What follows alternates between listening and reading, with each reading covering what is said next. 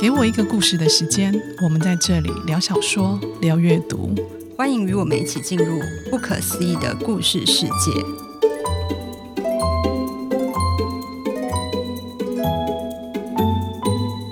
大家好，你现在听到的是《给我一个故事的时间》，我是许婷婷。在白天，我担任出版社的总编辑，每天埋首于书稿之中。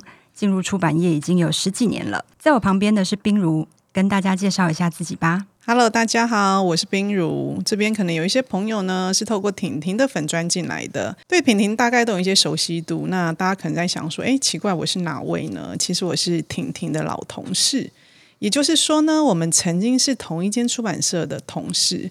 但我跟婷婷不同的是，她是编辑，我是行销。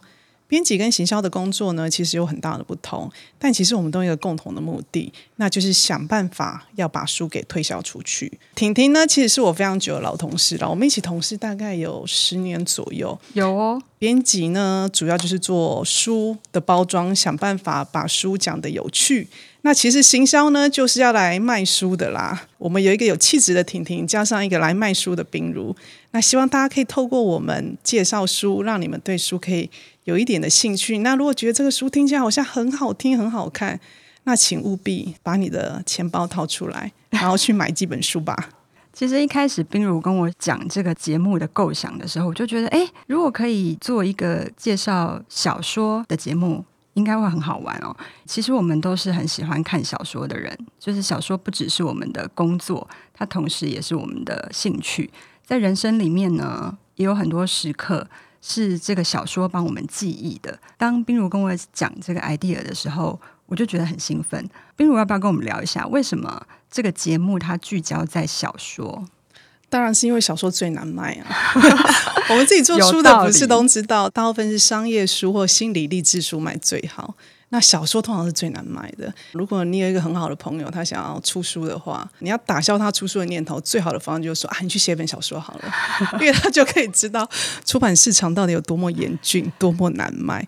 可是呢，我跟婷婷又是一个非常喜欢看小说的人。小说其实没有那么难啦。很多人在讲小说的时候，很常把小说谈什么心理学啊、哲学啊。其实我们没有要谈那么深的东西，嗯、你就把它当成一个连续剧或者电影来看。嗯、所以希望可以把这个好看的东西让大家知道。你只要找到你喜欢看的小说，嗯、其实你很快就会看下去了。这个节目它的标题叫做“给我一个故事的时间”。他不是给我一本小说的时间，是给我一个故事的时间。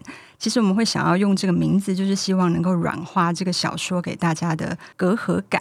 不管怎么样，它可能就是一个很精彩的故事。这个故事，呃，可以跟某部分的你发出共鸣。故事对你来说，可能就是有意义的。对我来说，小说是什么呢？其实小说它很多时候都帮我，呃，讲出了我可能没有意识到的。一些感觉很抽象的感觉，有一段时间可能处在一个心情不知道怎么说，就是无以名状的一个状态。可是刚好那个时候，你看到的那个小说，它的故事或者是故事里面的主角，他对某件事情的某一个反应，好像就帮你说出了那个你没有办法解释的抽象的状态。所以小说或者是故事，对我来讲就是这样一个很独特的存在。那这也是这个节目呃之所以要开设的缘由。那我们第一本书要聊什么书？因为是第一集嘛，所以我觉得一定要讲一个很重量级的经典，来吸引大家的注意，来刷存在感。好，第一集我们要介绍的书就是马奎斯的《百年孤寂》。好，我们一开始在讨论说到底第一本书要做什么时候，我们其实想了很多本啦。其实我一直有一点犹豫不决。婷婷讲了一个。身为出版行销非常有说服力的点，就是他说 他之前做主编说书的时候，《百年孤寂》的影片是流量最高的。听到流量最高，怎么可以不讲呢？我就是一个会被流量密码吸引的人。所以，其第一本我们要来聊的就是马奎斯的《百年孤寂》。好，我们在进入故事之前，我要先来一个小小的声明。那因为我们谈的是小说，那谈论小说的时候，多少会带一些故事的情节，所以可能会有一点点的爆雷。那我们会尽量在微微爆雷，但是不影响阅读体验的情况下，去谈小说跟谈故事。那如果你很介意，一点点雷都不想被爆，那我觉得这时候你可以斟酌的想一下，要不要继续听下去。另外就是呢，阅读品味其实非常主观的，在这里我们会忠实表达我们自己的喜好，所以我的蜜糖呢，可能是你的毒药。那如果跟你的观点有不同，那就请不要赞我们哈，这这只是我们个人很主观的想法啦。基本上我们会来介绍的书，都是我们两个觉得好看的书。好啦，那接下来我们要进入到《百年孤寂》这个故事的情节里面了。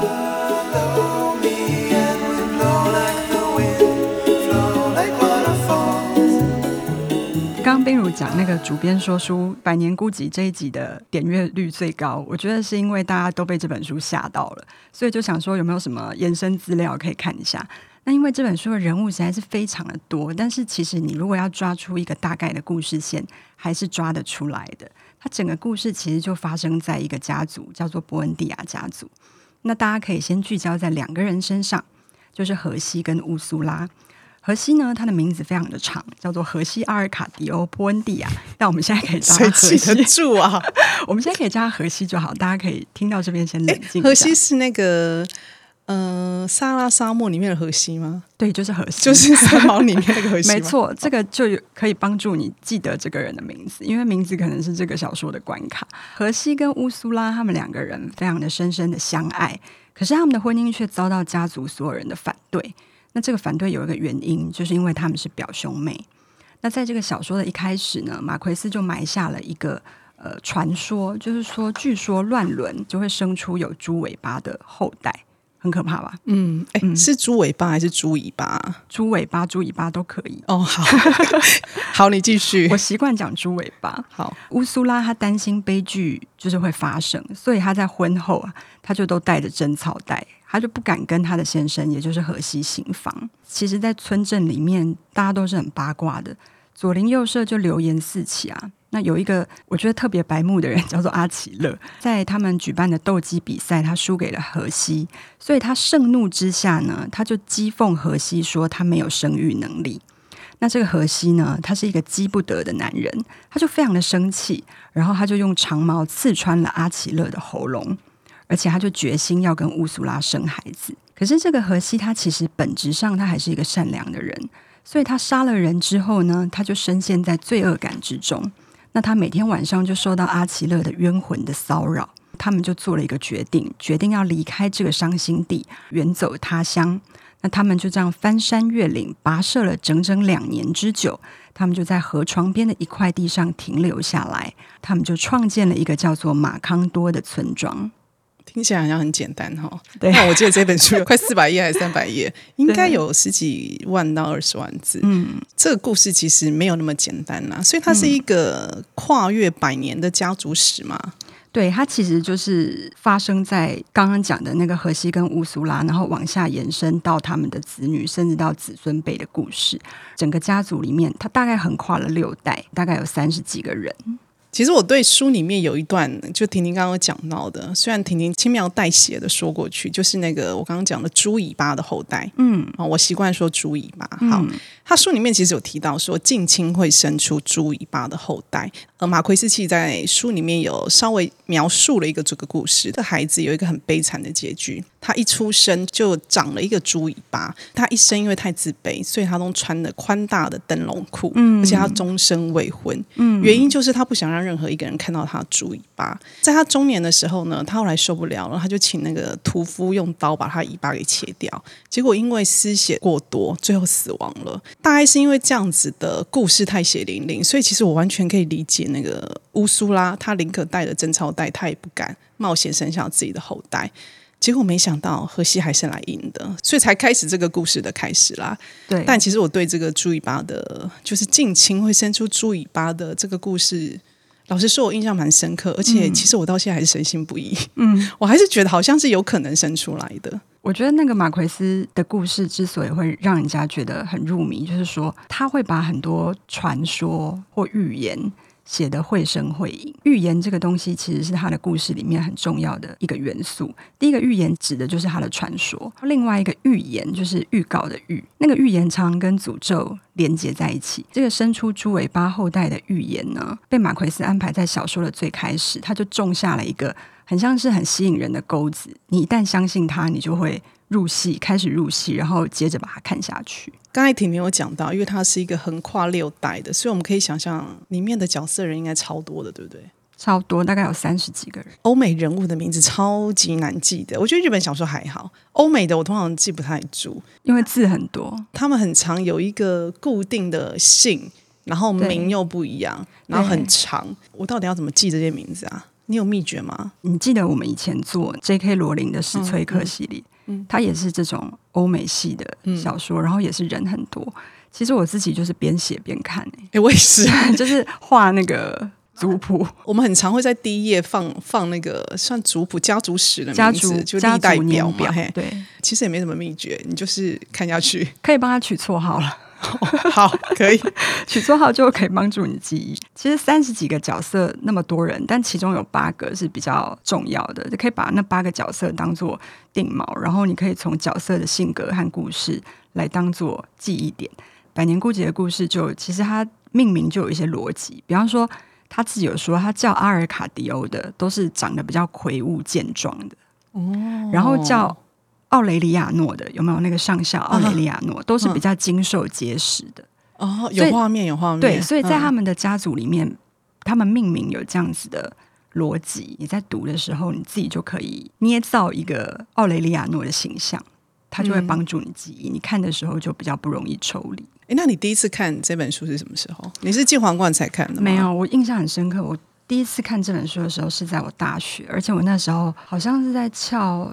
翘一堂就是我不想上的课，应该是哲学史或是。哎，你看起来不像是会翘课的。会会翘课，哲学史还是思想史？因为好像上的很烦，跑去图书馆晃，就遇到那个《百年孤寂》这个书。然后那时候打开一看，就看下去，我就觉得傻眼，就是怎么会人这么多？然后那时候也是就把那个本来是。上课的笔记本拿出来写。哎，等一下，一般人看到傻眼，应该是他不看了。没有，我很奋发，就是想要挑战他，哦、就觉得这本书有一点厚，然后它看起来又是经典，因为你看到上面有很多本，那就代表因为很多人借。哦、对对对，其实你之前听过《百年孤寂》，你只是没有看过。那一堂翘课的我，我就觉得我今天要来挑战看看，因为这个好胜心去看了这个书。可是我那时候看的时候，其实就觉得还蛮错愕的，就是怎么会人这么多？嗯，然后就可能就编画家族的年表，然后开始进入这个故事。第一次看的时候，基本上你就熟悉这些人就够了，嗯，然后之后再看有不同的感觉，可能就是之后进了出版业之后，后来又因为要做这个书，然后再看第二次、第三次。就看到不同的东西，比较能够真正进入那个故事。哎，所以你第一次就把它全部看完了？我第一次就把它全部看完，我就借回去了。第一次看完的时候，你是觉得你看得懂这个故事的？我不觉得我看得懂，可是顺顺的看得完，顺顺的看得完。而且我那时候最主要是被魔幻写实的那个风格有点震惊到了，嗯、就天哪，原来小说可以这样写！我从来没有看过这样子风格，然后这样子的叙事的方式。大部分的人会把它归类在文学小说。好，它不是所谓的那种大众小说，对。但是以文学小说来说，我觉得它是非常好咀嚼、好阅读的，绝对不会觉得啊、呃，好像看一看会分心，会不小心非要睡着。它完全不会。对，因为它的故事线很明确，就是刚刚我们介绍那个乌苏拉跟荷西的那个故事线。其实大家现在听到的人，即使没有看到《百年孤寂》，没有看过，应该也可以被这个故事线，你就直接进入故事了。嗯、所以你其实是可以顺顺的看的。我觉得大家不用担心。你就像你刚刚讲的，你大学的时候看完了，嗯、可是你觉得你好像没有看懂，好，嗯、那你是什么时候才觉得，哎，我好像对于故事情节比较可以跟自己做连接了？我觉得应该是后来我们重新就是拿到版权之后重新出版，然后那个时候重新出版，你等于这个经典你要重新包装嘛，比较认真的去读了这个小说，那那个时候也差不多。有个十年吧，有十年了，绝对有十年，就是三十几岁在看了，嗯，三十几岁在看了，就反而对百年孤寂的孤寂有比较多的想象，大概知道它里面的人到底在追求什么，然后他们到底又在孤独什么？那为什么他们那么孤独？呃受到这个很像是孤独的诅咒的东西，他还是要继续这样子活下去。大概就聚焦在比较不一样的地方。它就叫百年孤寂嘛，所以它传达的有可能就是每个人内心里很孤单的那个小种子，它不断的把你勾起来，或者是可以呼应你内心其实有一个很黑暗，或者是很不想被人发现的那个情绪。我觉得这个是我在重看《百年孤寂》之后，真正让我产生共鸣的地方。每个人可能都会有很孤独的时刻，你可能没有办法用。言语或者是用文字形容《嗯、百年孤寂》，其实这整本书他也没有实际很具体的作者跳出来跟你说，对他来说孤独是什么？没有，他就是用一个很很庞大的这三十几个人他们演绎的一个家族的历史，那个孤独仿佛是一个诅咒，不管他们怎么努力的想要逃离，或者是怎么努力的想要避免，就跟那个。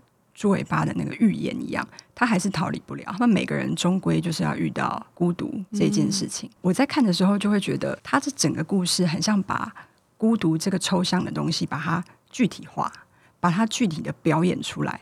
所以对我来说，我后来在看的时候，就觉得这部分好像跟之前经历过的一些比较孤独的经验，就是你即使这么孤独，你还是要继续活下去的这个心声，有发生了共鸣。你自己有觉得里面哪一个故事有把我们所谓比较抽象的估计有让它具体化？比如说故事里的哪一个主角有发生哪一件的事情？因为那小说里面有三十几个人嘛，他们的故事一直不断的在扮演，可是。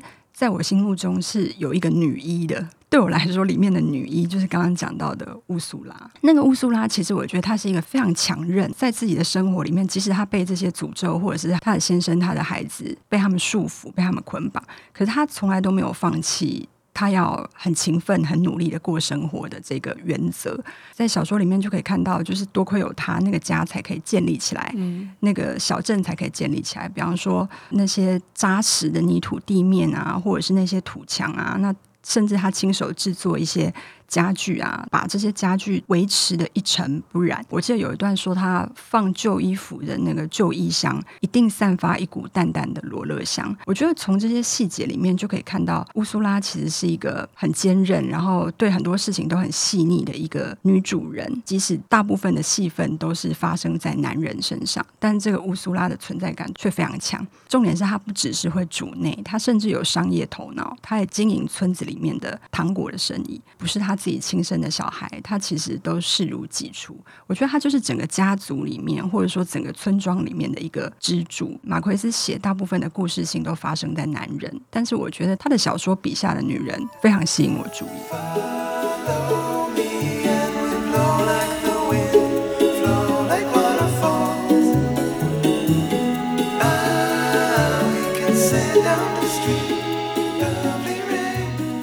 接下来聊马奎斯的称号是魔幻写实主义的大师。好，请问这个是 这个是出版社自己取的吗？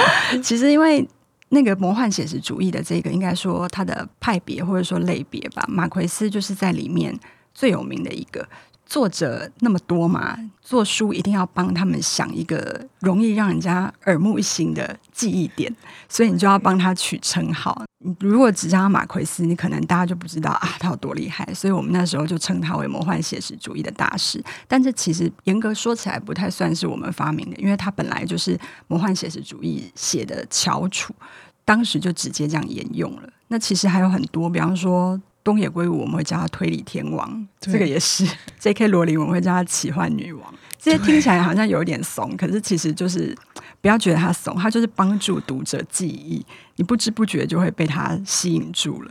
请问编辑会不会觉得每次看到要取头衔头就很痛啊？而且取到会有瓶颈吧？会会有瓶颈，因为天王跟女王就是一直用啊。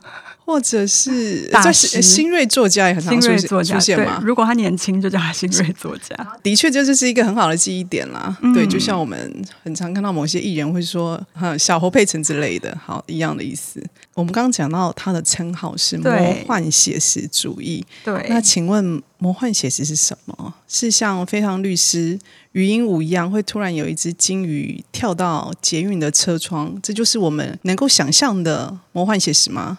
其实冰如举的这个例子还蛮精准的，其实这就算魔幻写实啊。可是除了类似像这样子就是你想象中好像跟现实生活有点落差的这个景象之外，其实从叙事技巧和写作风格也可以来判断它是不是属于魔幻写实。故事里面的因果关系如果常常有不合乎现实的状况，它可能就是魔幻写实。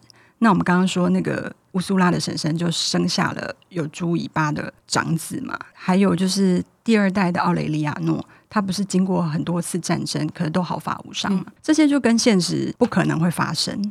魔幻跟写实本身是互相冲突的，对，是互相冲突。可是为什么要这样子做呢？有一个特色，就是说魔幻写实主义的这个风格常常兴起于一些集权或者是独裁的国家。那为什么呢？作家他没有办法讲他国家真实的困境，他为了要反映他们的处境，就用这种很隐晦的方式说故事。